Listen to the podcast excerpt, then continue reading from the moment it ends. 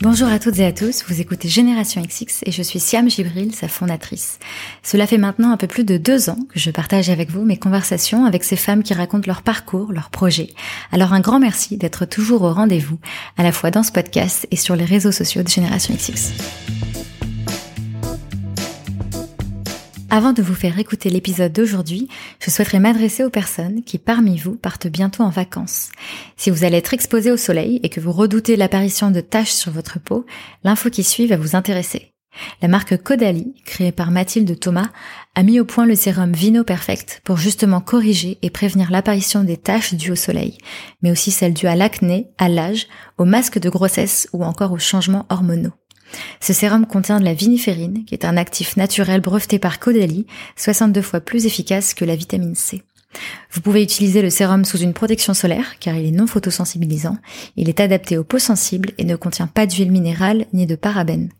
Si cela correspond à vos préoccupations, le sérum éclat anti-tache Vino Perfect est disponible sur le site internet caudalie.com ou directement en pharmacie et parapharmacie.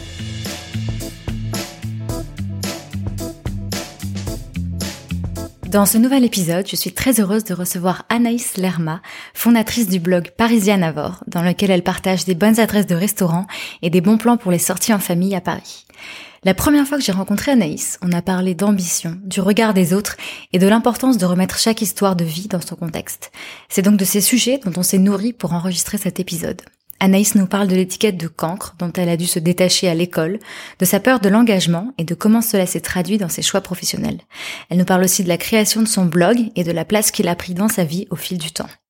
Anaïs se confie sur l'événement qui lui a fait remettre à plat toutes ses croyances, redéfinir ses priorités et changer son mode de vie. Elle nous parle de maternité, de résilience et de la difficulté de savoir ce qu'on a vraiment envie de faire de sa vie. Je ne vous en dis pas plus et je vous souhaite une très bonne écoute.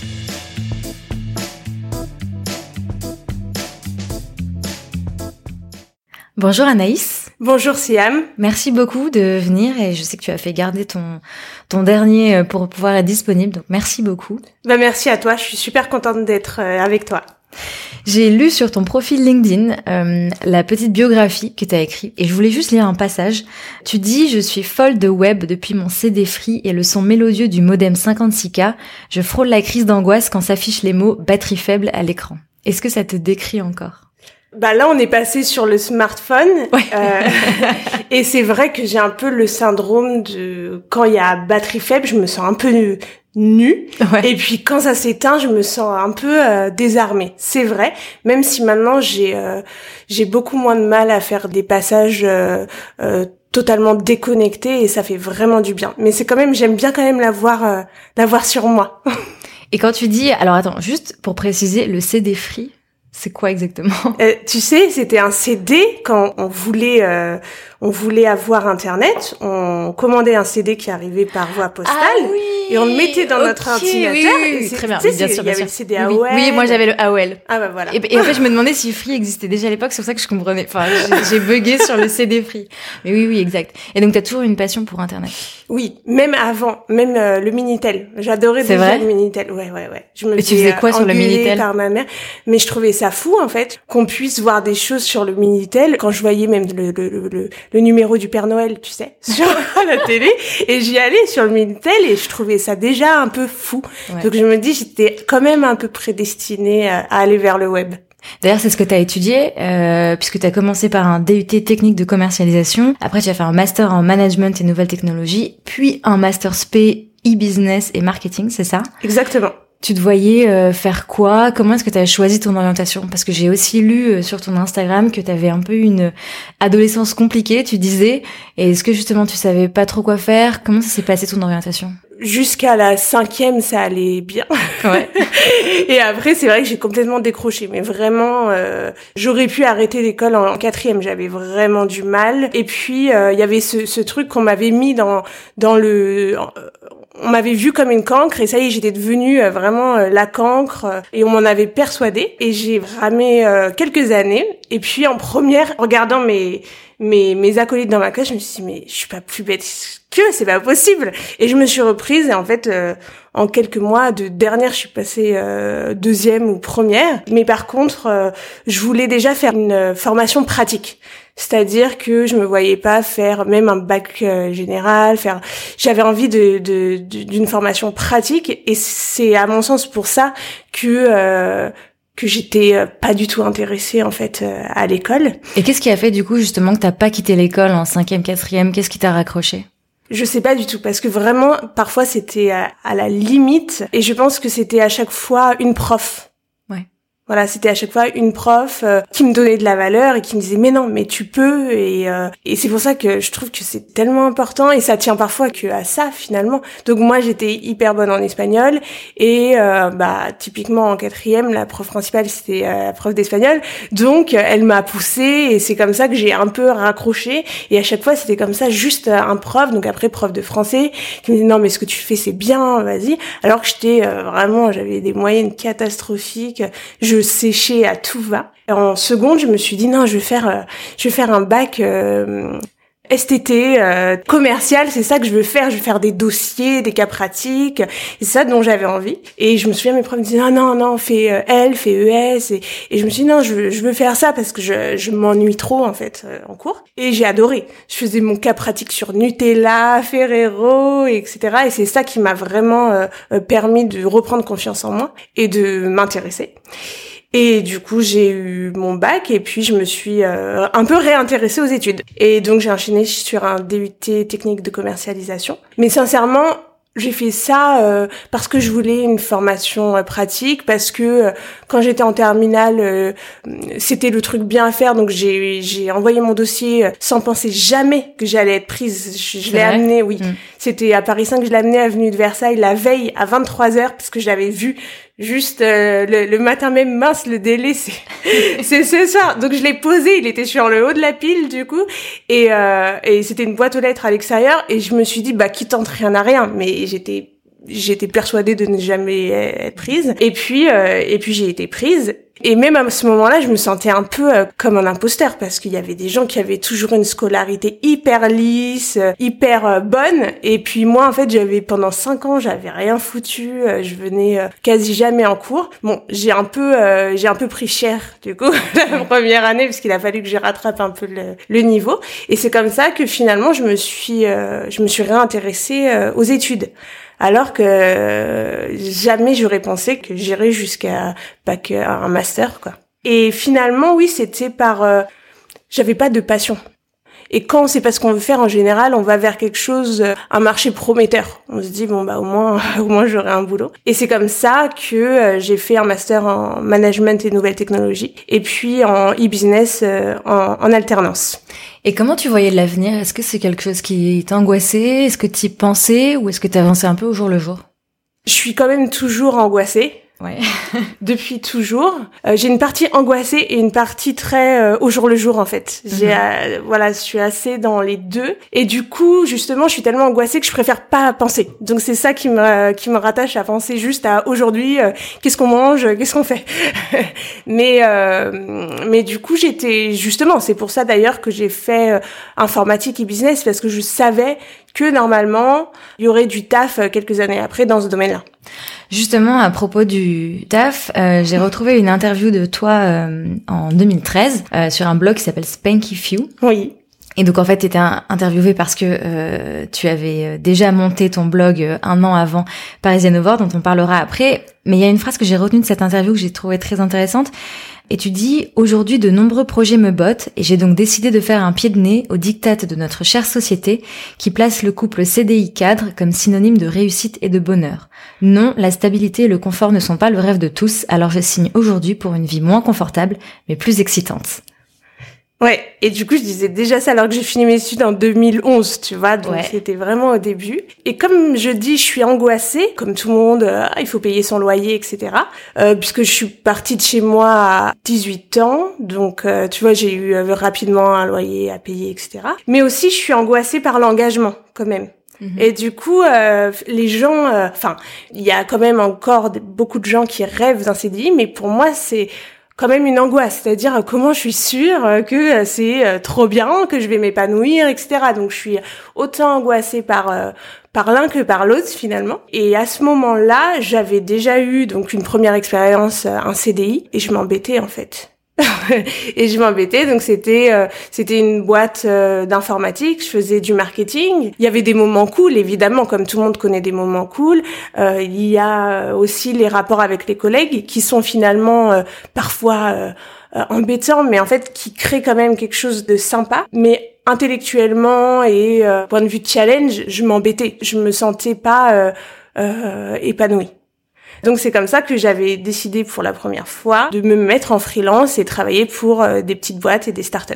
Donc au bout d'un an, euh, deux ans, de deux ans d'expérience pro. Oui, deux ans d'expérience pro. Et d'ailleurs, je suis jamais restée en poste puisqu'après je suis retournée en poste. Mais euh, je suis jamais restée en poste plus de deux ans parce que à chaque fois, j'avais l'impression que ma courbe d'apprentissage était terminée en fait au sein de, de ce poste et de cette boîte parce que comme j'ai été que dans des petites structures aussi, il n'y a pas possibilité de changer de, de poste. Et du coup, à chaque fois sur mes postes, au bout de deux ans, j'avais l'impression d'avoir fait le tour. Donc oui, au, bout de cette première expérience, euh, je me suis euh, mise en freelance pour la première fois. Et comment ça s'est passé? Parce que c'est pas facile, au bout de deux ans d'expérience, t'as pas non plus un réseau de dingue pour te trouver des clients, donc comment t'as fait Non, en fait, euh, je pense que c'était un peu... euh, Enfin, je suis aussi assez euh, instinctive et parfois je me dis, allez, euh, on y va. Et je me suis rendu compte que oui, c'était pas si facile que ça. J'écrivais pour pour un webzine en ligne, en fait, déjà en parallèle de mon boulot, et qui traitait notamment des, des startups, communication digitale. Et je faisais beaucoup d'interviews. Et du coup, ça m'avait permis d'avoir euh, quelques contacts. Donc, j'avais eu mes premières euh, missions euh, via ces contacts. Mhm. Et aussi, j'ai continué à, à travailler en freelance pour la boîte que j'ai quittée. D'accord. Donc ça, déjà, ça me permettait d'avoir un petit parachute. Ça, tu l'avais négocié avant de quitter cette boîte? Exactement. Et comment ça s'est passé justement quand tu as dû trouver des nouveaux clients? Comment est-ce que tu as appréhendé la phase de négociation de tes tarifs, euh, l'insécurité aussi, comme tu le disais, de comment je paye mon loyer vu que tes revenus sont pas stables mm. Comment ça s'est passé cette Alors, euh, en fait, déjà cette fois-là, j'avais eu une rupture conventionnelle. Mhm. Donc, euh, ce qui joue énormément. Et, et, ce qui permet, en fait, on dit toujours, euh, j'ai peur, mais quand on a une rupture conventionnelle, il n'y a pas, euh, il y a pas de grand risque, voilà. Et puis, finalement, j'ai fait un DUT Tech de Co, j'ai une formation commerciale. Et d'ailleurs, je vends bien les gens, je vends bien les produits, mais pour se vendre soi-même, c'est toujours une autre histoire, en fait. Donc, je, même moi, je déteste parler chiffres, négocier pour moi, alors que pour les autres, j'ai dit, non mais vas-y, ça va pas la tête quoi. euh, et finalement, j'ai trouvé surtout auprès de mes anciens collègues des missions et déjà euh, via le bouche à oreille. C'était surtout euh, surtout comme ça parce que euh, je me suis rendu compte que oui, j'étais jeune, j'avais pas beaucoup d'expérience et du coup, il y avait y avait pas grand monde qui allait venir euh, me, me faire confiance. Et puis je commençais aussi à avoir des gens qui pouvait me faire confiance grâce à mon blog qui commençait à avoir euh, un peu d'envergure. Euh, du coup, je l'ai commencé en, en 2012. Donc, il avait déjà deux ans et demi. Et du coup, ça me permettait aussi euh, d'avoir des, des personnes intéressées dans le domaine de la food. Donc tu montes ce blog en 2012. Tu disais que euh, tu as monté ce blog avec pour mission de répondre à la question peut-on encore bien manger à Paris pour moins de 15 euros? Et en fait, tu avais aussi plein de collègues, je crois, qui te demandaient euh, mais dans quel resto aller, etc. Et donc c'est comme ça que tu as commencé ton blog. Quand tu le commences, euh, est-ce que tu as une ambition pour ce blog? Est-ce que tu te dis euh, ouais j'ai envie de que tout le monde le lise? Ou comment euh, quelle place ça prend au début et comment tu le vois évoluer? Euh, Non, au début vraiment c'est parce que bah, mon premier CDI, quand j'ai ticket resto, pour moi, c'est une révolution. C'est-à-dire que je me mm. dis, c'est trop bien. Euh, je peux manger euh, tous les midis dehors sans rien payer. Enfin, on est d'accord qu'on le paye quand même, mais voilà. Et, euh, et, et, en fait, je vois mes collègues qui vont toujours au même endroit et je me dis, mais on est rue du Faubourg Poissonnière. C'est en plein boom. Il y a plein de restos qui ouvrent, de la street food, des boui-boui pas cher. Mais pourquoi vont-ils toujours au même endroit? Et du coup, je me mets à, à tester chaque jour un, un nouveau resto. Et c'est comme ça que de fil en aiguille, ils viennent avec moi, ils me demandent où je peux aller pour manger un pâté un boboon, etc. Et je me dis, je vais, euh, je vais faire un blog en fait. Mais Au départ, évidemment, c'est vraiment, je le lance en, mode confidentiel. Et puis d'ailleurs, il y a très peu de blogs food à cette époque. Il y a déjà les blogs mode, les blogs beauté qui marchent très bien, mais en resto, il n'y a pas beaucoup de blogs. Ça n'existe pas, même le, terme d'influenceur. Enfin, tout ça n'existe pas du tout. Donc jamais, je pense d'ailleurs que je pourrais en tirer un revenu à, ce moment-là, ou même être invité dans un resto, ça, ça existait pas trop. Et du coup, je le monte vraiment comme ça, mais en même temps, quand même, avec juste une idée, me dire que ça me fait quand même une vitrine parce que, bien sûr, il y a un lien avec euh, mon activité de communication digitale, marketing digital. Euh, donc, je, je, me dis quand même que oui, euh, il faut que je le fasse pas trop mal. Et euh, comment est-ce que le blog il évolue au, au, fur et à mesure des années? Est-ce qu'il y a un moment donné où tu t'es dit je peux en faire mon activité principale? Ou comme tu le disais tout à l'heure, tu es quand même repassé salarié à un moment donné. Donc oui. comment ça s'articule ça? En fait, euh, quand je suis repassée euh, salariée, c'est parce que j'ai eu ma fille. D'accord. Et tu disais que c'était compliqué de rester freelance. Euh, en fait, j'avais j'avais envie de séparer vie perso et vie pro. Voilà, je suis au bureau, je suis pleinement au bureau. Je sors, je fais la transition, j'arrive chez moi et c'est c'est ma vie personnelle. Et j'avais vraiment besoin de ça. Autrement, j'avais du mal en fait. Maintenant, je me rends compte. En étant freelance, on peut sortir le soir et on peut rester chez soi avec le mythe du pyjama ou non. Alors que quand finalement on avoir une famille, on peut pas non plus euh, trop sortir le soir ou voilà, en tout cas beaucoup moins. Et du coup, ne voir personne, ne pas avoir, même si on déjeune, c'est pas exactement pareil. Travailler avec personne, plus ne pas sortir le soir, c'est quand même, euh, on est quand même hors du, d'un système social et, et, du coup, ça me coupait beaucoup.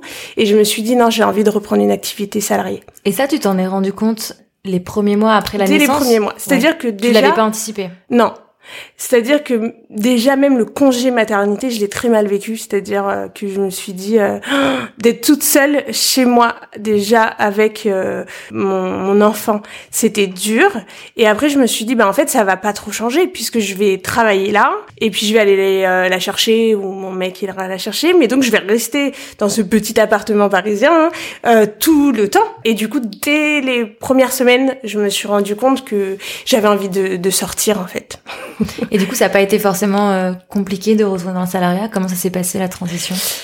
Euh, non, finalement, euh, comme euh, c'était vraiment au moment où je laissais ma fille à la crèche, donc elle est rentrée à la crèche, en fait, c'était presque bien parce qu'aussi il y a, y a un, sentiment bête, c'est de laisser ma fille à la crèche pour rentrer chez moi. Ça m'aurait fait vraiment bizarre en fait, même si c'est pour travailler, de me dire ouais c'est bizarre, je suis chez mm. moi toute seule euh, et je laisse mon bébé, je paye quelqu'un pour qu'il le garde alors que donc finalement en fait c'était plutôt, je me, en tout cas pour ce premier enfant, je trouvais ça plutôt sain et beaucoup moins compliqué.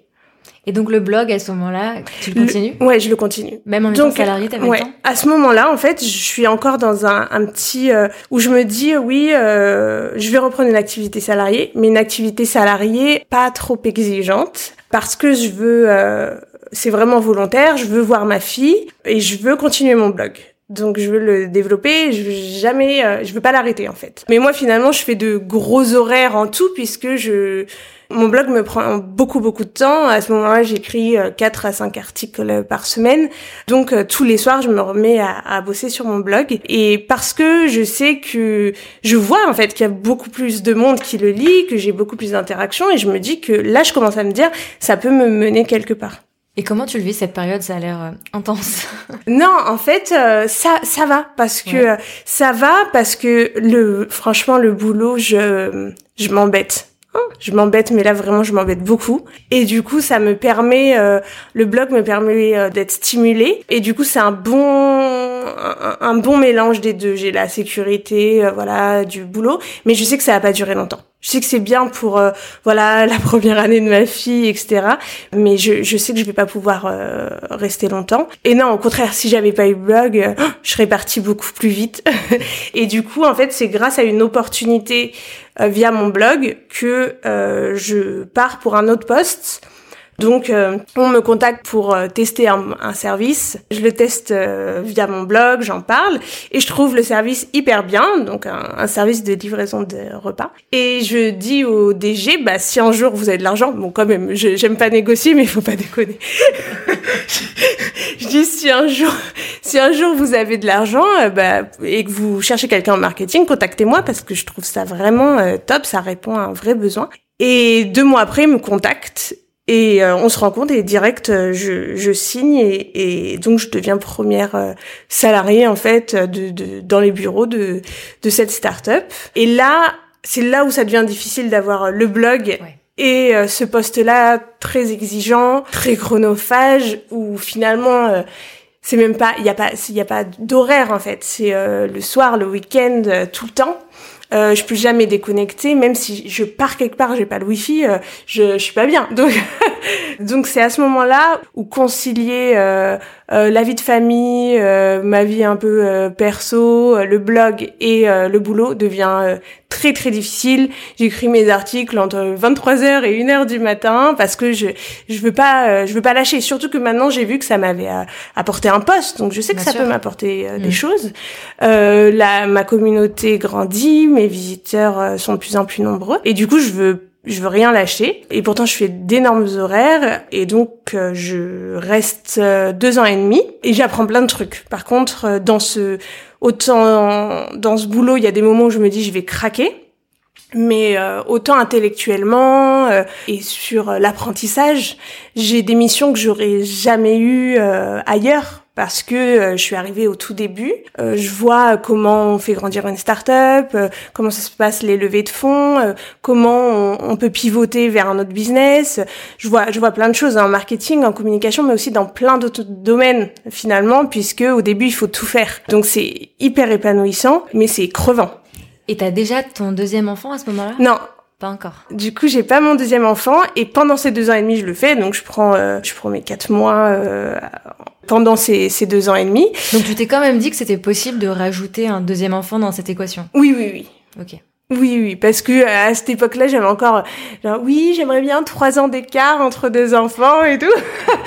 et puis, je pense que justement, il y a beaucoup de gens qui travaillent en start-up dans des euh, dans des ambiances comme ça hyper euh, tu, tu, vois chaque jour c'est un nouveau challenge. Ah, il faut qu'on arrive à ça. Et le lendemain c'est pas fini. Il faut qu'on arrive à ça etc et qui craquent en vol parce que justement ils ont pas de vie de famille. Et moi ça m'a permis beaucoup de relativiser Genre, c'est bon, euh, on n'est pas en train de sauver des vies, on va se calmer deux minutes. Et puis je rentre chez moi, même si c'est un, c'est c'est vrai, c'est vrai que c'est ce que les parents disent, mais c'est c'est la réalité. Même si c'était une journée de merde au boulot, on rentre, on voit son enfant et ça y est, on a oublié le truc.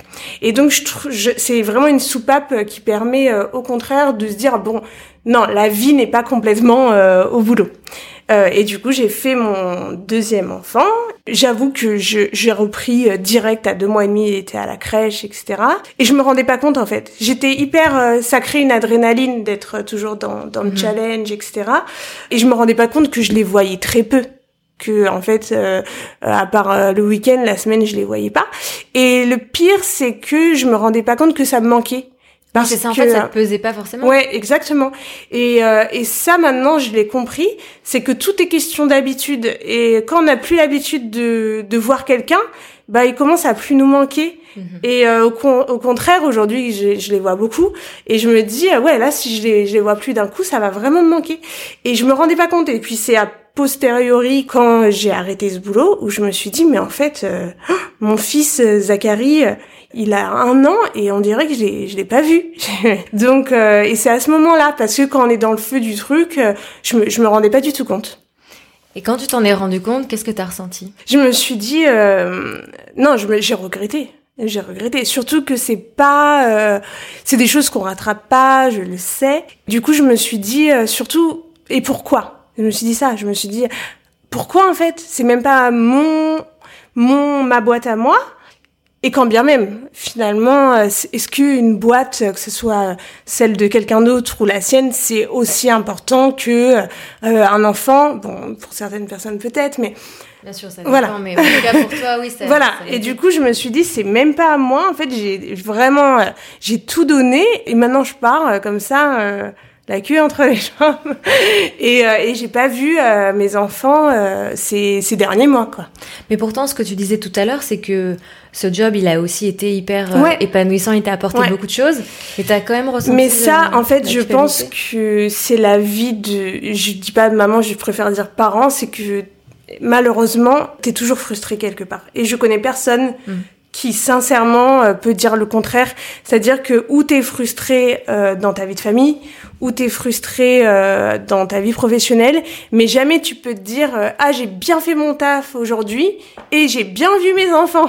Donc il y a toujours un moment où et du coup ouais c'était épanouissant, challengeant, j'ai appris plein de trucs, mais de l'autre côté c'était pas bien quoi. Je, je les ai pas assez vus, j'ai pas profité, je leur ai pas parlé et je pense que aujourd'hui, en tout cas dans le, le fonctionnement, le management du travail tel qu'il est en France, il euh, n'y a aucun parent qui peut euh, vraiment à temps plein en tout cas, être euh, pleinement épanoui dans, dans la vie pro et perso.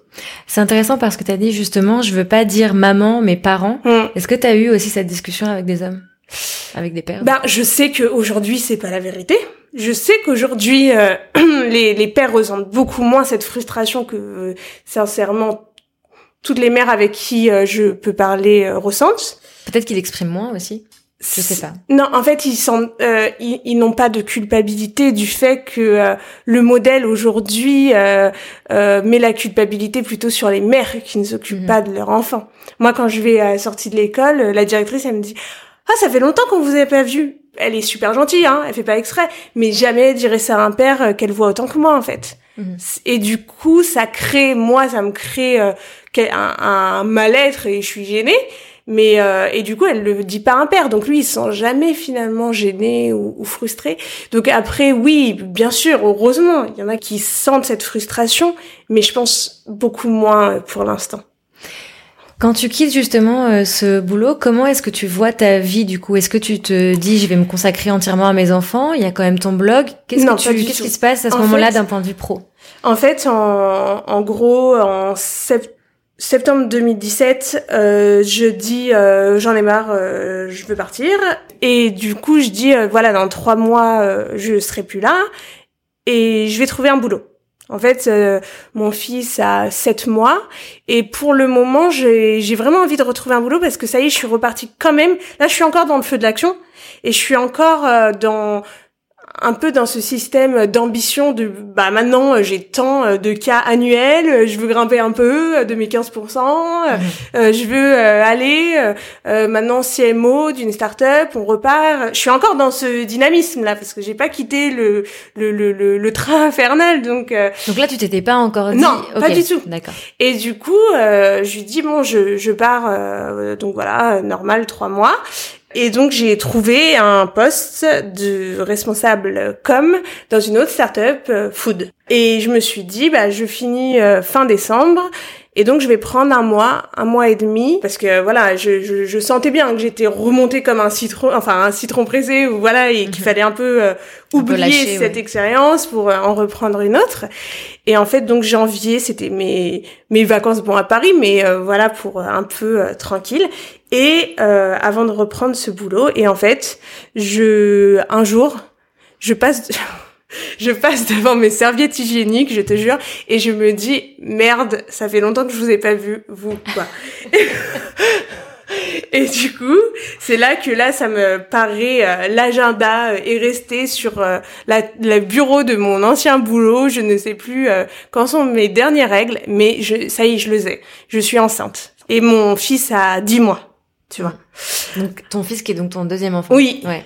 Donc euh, mon fils a 10 mois, ma fille a 2 ans et demi. Euh, mm. franchement, le ciel euh, s'effondre sur ma tête. Je suis partie de mon boulot. J'en reprends dans trois semaines et, et je suis enceinte de mon troisième enfant. Donc normalement congé maternité de 6 mois. J'ai eu un accouchement difficile pour mon deuxième. du coup, c'est à risque pour celui-ci. Et je me dis mais mais, mais qu'est-ce que je vais faire? Bon. Et, euh, et sincèrement, je pense euh, à avorter, à, euh, je prends mon taf et je repars comme en 40. Et en fait, c'est pas passé comme ça, puisque j'étais vraiment en, en, bad, bad, bad. Et comme dans notre vie, on voulait on voulait plusieurs enfants, j'ai décidé de le garder et de ne pas prendre ce poste. Euh, donc euh, le d'ailleurs euh, le DG était hyper sympa, il m'a dit bah non mais nous on t'accueille, on t'accueille quoi et j'ai dit non mais en fait c'est presque utopique et en fait c'est à ce moment-là que je me suis dit c'est vraiment à ce moment-là où j'ai eu peut-être avec les hormones le truc de me dire ah, mais en fait depuis je vais avoir un autre bébé, mon fils on dirait que je l'ai pas vu et ma vie c'était que le boulot pour pas grand-chose sincèrement. Et là, j'ai tout remis en question en fait. C'est à ce moment-là que je me suis dit, euh, en fait, euh, c'est quoi cette course à tout? Cette course à alors euh, je vais prendre un taf mieux payé mais avec un titre beaucoup mieux pour mon LinkedIn et et beaucoup mieux pour mon CV c'est voilà c'est la vie que je veux et j'ai tout remis en question. Ça a été difficile à vivre? Ouais, bah déjà je me suis dit comment je vais vivre, tu vois? et rapidement j'ai trouvé des missions en freelance direct, aussi de rédaction pour des guides, ce qui était le plus évident pour moi comme j'écris euh, pour mon blog.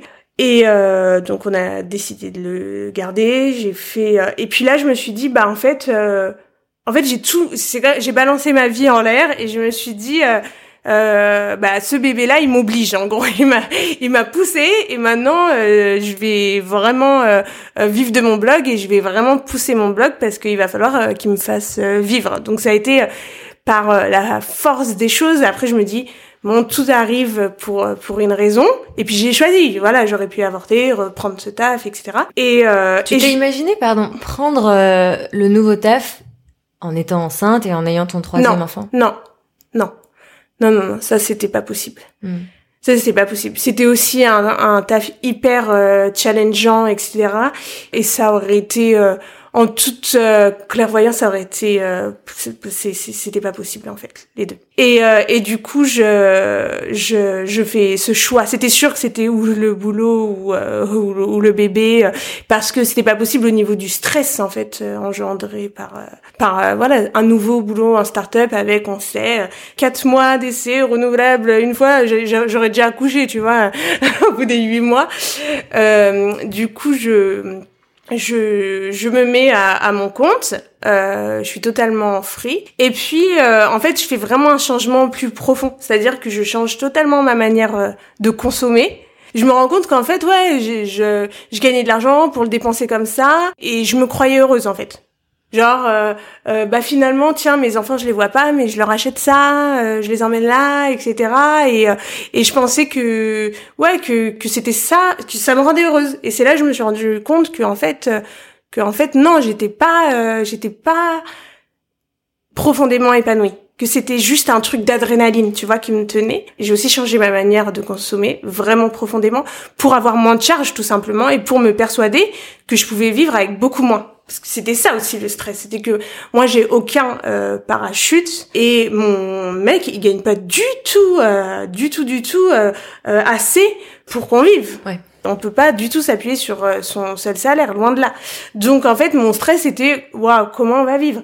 Donc j'ai d'abord fait le, truc inverse au lieu de j'ai regardé tout ce que je pouvais enlever comme euh, dépenses euh, de toute ma vie et je me suis rendu compte qu'en fait, il y avait la plupart des dépenses étaient totalement inutiles. Et puis dans le même temps, évidemment, j'ai commencé des missions en freelance et j'ai commencé à accepter des partenariats pour mon blog ce que je ne faisais pas tout simplement parce que j'avais pas le temps en fait de même de discuter du partenariat. Voilà j'étais déjà à, fond j'essayais d'écrire mes articles juste pour mon blog le soir et de faire mon taf et de faire un bisou à mes enfants et c'était tout et du coup là j'ai commencé vraiment à, à voir euh, ce qu'il y avait comme partenariat possible et à développer un peu plus euh, de manière stratégique mon blog alors que là j'étais vraiment dans le délivrer les articles délivrer les articles délivrer les articles tu vois en même temps, tu avais déjà eu cette expérience d'être euh, freelance et d'être à la maison, mm. et tu disais tout à l'heure que ça te convenait pas. Donc comment cette fois-ci t'as envisagé la chose? Là, c'était au jour le jour. En fait, déjà au début, j'étais en mode survie, donc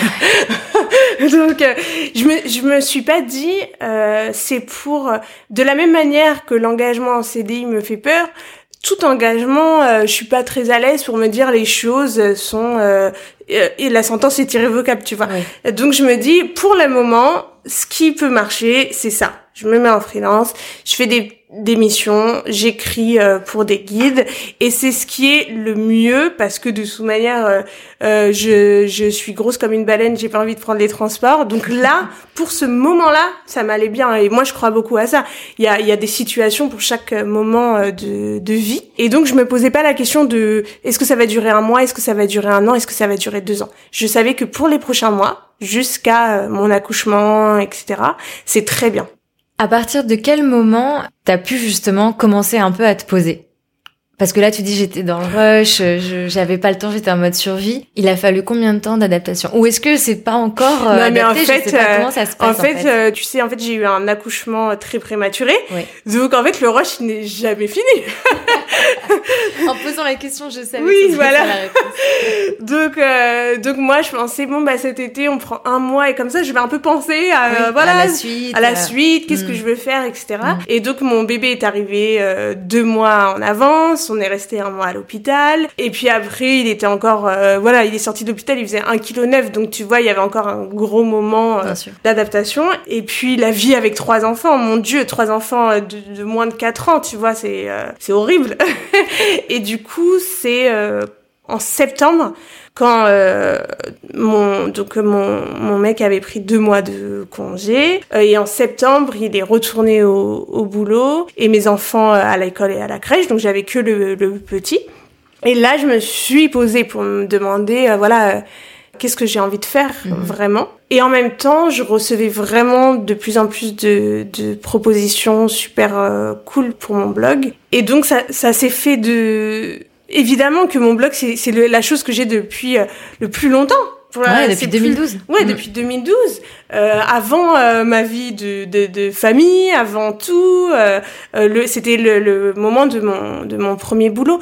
Mais j'ai jamais arrêté pour donc pour qu'un jour euh, je puisse en vivre. Donc euh, et, et, ça s'est imposé un peu euh, à moi de, de, cette manière où, où, je me suis dit bientôt Ismaël sera pourra rentrer à la crèche et oui la vie de d'équipe euh, me va me manquer et ça il faut que je trouve une solution.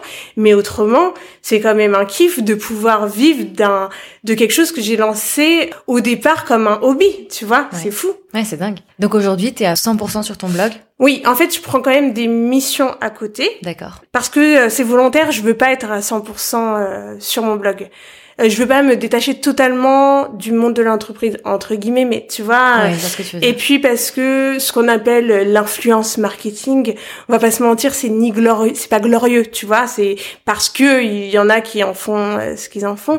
Mais du coup ça fait un peu euh, tu vois si on me demande qui t'a fait ces deux dernières années je fais des posts sponsorisés sur Instagram. Tu vois ce que je veux dire? C'est pas très glorieux oui, mais comme tu le dis, il y a des façons de le faire. Quand on regarde ton mm. Instagram, euh, enfin, c'est très incarné, c'est comme un blog. Enfin, ouais, mais tu, vois, déjà. Mais tu sens qu'il y a quand même une pression extérieure de. Euh, après, moi, je m'en fous, hein. Mais, euh, mais c'est-à-dire que, tu vois, même ma fille, mm. c'est quand même demande maintenant, euh, qu'est-ce que je, c'est quoi mon travail, tu vois? C'est bête, hein. Mais qu'est-ce que je dis? Tu vois, Instagrammeuse, non influenceur, blogueuse. Tu vois, c'est quand même ça une c'est c'est c'est un terme assez euh, péjoratif. Non, mais pour te oui, tu vois bien l'image oui, bien sûr, bien sûr, bien sûr. Donc voilà. Et puis aussi euh, c'est pas pérenne on va pas se mentir, c'est pas pérenne ce, ce, truc. Franchement, je suis trop contente, etc. Mais et mon blog, c'est pour ça que je capitalise sur mon blog, alors que les marques oui, elles veulent pas que sur les réseaux, ouais. t'as vraiment ton site. Quoi. Exactement. Alors que les marques elles veulent que de la présence sur Instagram, mais moi je me dis c'est une bulle et du coup je capitalise vraiment euh, sur mon blog parce que on sait jamais, c'est pas du tout pérenne. Demain euh, Instagram me vire mon compte et ça y est, euh, tout part. Non, c'est pas possible. Euh, donc c'est pour ça que je veux euh, quand même avoir euh, des, des missions à côté pour justement un peu pour les gens qui voient pas trop la la, la valeur d'un blog, le travail derrière, pour pouvoir montrer aussi mes compétences avec avec d'autres éléments en fait. Mhm. Je me suis demandé tout à l'heure à quel moment tu as commencé à mettre tes enfants? Euh, sur Instagram et aussi parler de ta vie de famille et parler de ta vie de maman. Euh, tu, enfin, tu montres aussi bien sûr le mm. père de tes enfants. À quel moment t'as eu envie de parler de ces sujets-là aussi Alors sur un euh, blog qui est food à la base. Mm. En fait, pendant deux ans et demi, trois ans, je faisais vraiment, je montrais que des plats. Et du coup, on savait même pas si j'étais une fille, un garçon, mon prénom. Et au bout d'un moment, je parlais plus de moi, mais je, traitais encore euh, que de food parce que euh, j'ai eu ce sentiment que moi personnellement, quand quelqu'un disait oui, j'aime bien ce resto, j'aime bien ce plat, euh, j'avais envie de, de, voir sa tête pour euh, me projeter ou non en fait. Finalement c'est marrant ouais, et euh, et du coup j'ai eu un peu envie de, de, de montrer parce que finalement une critique d'un plat ou d'un resto c'est toujours subjectif. Donc on veut voir c'est comme voilà tu lis un article sur le Figaro Olivier il faut bien voir qui qui a écrit tu vois. Et là je me suis dit c'est finalement pareil. C'est-à-dire je suis pas une critique culinaire je suis pas et, et de voir la personne je trouve que ça ajoute quelque chose. Donc au début c'était dans ce but-là. Et après, au bout de trois ans, trois ans et demi, c'est vrai que j'en ai eu marre de faire que du resto parce que je faisais plein de choses, des sorties, etc. Et aussi parce que maintenant j'avais une vie de famille et je savais que ça pouvait avoir une audience, ça pouvait intéresser des gens. Et c'est comme ça que j'ai commencé euh, à élargir. Et du coup, de, la même manière, pour un peu incarner, etc., euh, j'ai mis, euh, j'ai commencé à mettre mon visage et mes enfants. Voilà. Et au début, c'était vraiment peu. Et en fait, c'est aussi au départ, je l'ai mis parce que effectivement, j'avais des messages à faire passer sur euh, sur euh, le, le, rôle du père, les, justement ce, que, ce dont on parlait, des difficultés à concilier euh, vie perso et vie pro. Après, très concrètement, sur de manière pratique, sur mettre ses enfants ou non sur Instagram, bien sûr, on a eu la discussion avec euh, leur papa, etc. Et d'ailleurs, même moi, je suis pas euh, euh, je vais pas dire je suis 100% à l'aise. Pour l'instant, c'est comme ça. et puis sûrement, tu vois, mais dans quelques temps, ma fille, je pense que je la mettrai plus. Il y a une phrase que tu as postée justement sur euh, Instagram où tu parles de l'ambition. Et en fait ça faisait écho notamment à une conversation qu'on avait eue ensemble euh, quand on est allé voir euh, Michelle Obama à Bercy. Et tu dis l'ambition c'est trouver le courage de se donner les moyens et l'énergie de faire ce que l'on souhaite vraiment. Et ben ouais, en fait, ce que j'avais pas compris, c'est que ce qui est dur, c'est de savoir ce qu'on veut vraiment. Mm parce que parfois euh, c'est faussé en fait ce truc là c'est faussé parce que euh, tu vois, moi, typiquement, quand j'ai fait mon DUT technique de commercialisation, tellement j'avais euh, été nulle à l'école, j'avais un petit complexe. Et comme tout le monde voulait faire une école de commerce, eh ben j'avais un peu l'esprit de compétition qui me disait, bah moi aussi, je vais faire les concours. Et du coup, j'ai fait les concours, je les ai passés, je les ai eus, et j'ai eu l'école que je voulais. Et je me suis dit, mais en fait, mais j'ai pas du tout envie de faire ça. Et je l'ai fait juste en croyant avoir envie de le faire, juste en imitant euh, euh, les autres pour mesurer à eux, etc. Mais je croyais vraiment que j'en avais envie, tu vois. Et donc je me suis dit c'est difficile de se défaire des projections des gens, euh, des aussi de ce que veulent faire les autres pour euh, dire mais qu'est-ce que moi vraiment au fond de moi euh, qu'est-ce qui m'habite, qu'est-ce qui qu'est-ce que j'ai vraiment envie de faire et aussi pas professionnellement, c'est-à-dire de, de toute ma vie. Euh, et ça, c'est très compliqué. Et aussi, ça change évidemment quand on devient parent. Euh, ça peut vraiment évoluer ou même être diamétralement opposé. Et moi, c'est ce qui s'est passé. Je me suis rendu compte que en termes de temps, ça avait une grande importance d'avoir euh, du Tu vois, j'aime bien partir en voyage, j'adore ça. Et pour moi, pour mon équilibre de vie entier, c'était c'est vraiment important d'avoir une activité qui me permette euh, d'avoir euh, du temps à dégager pour les voyages. C'est ça qui me qui vraiment qui c'est une grosse part dans ma vie ça me nourrit. Et là ce que je suis en train de construire avec mon blog me donne la possibilité le temps de, de faire ça.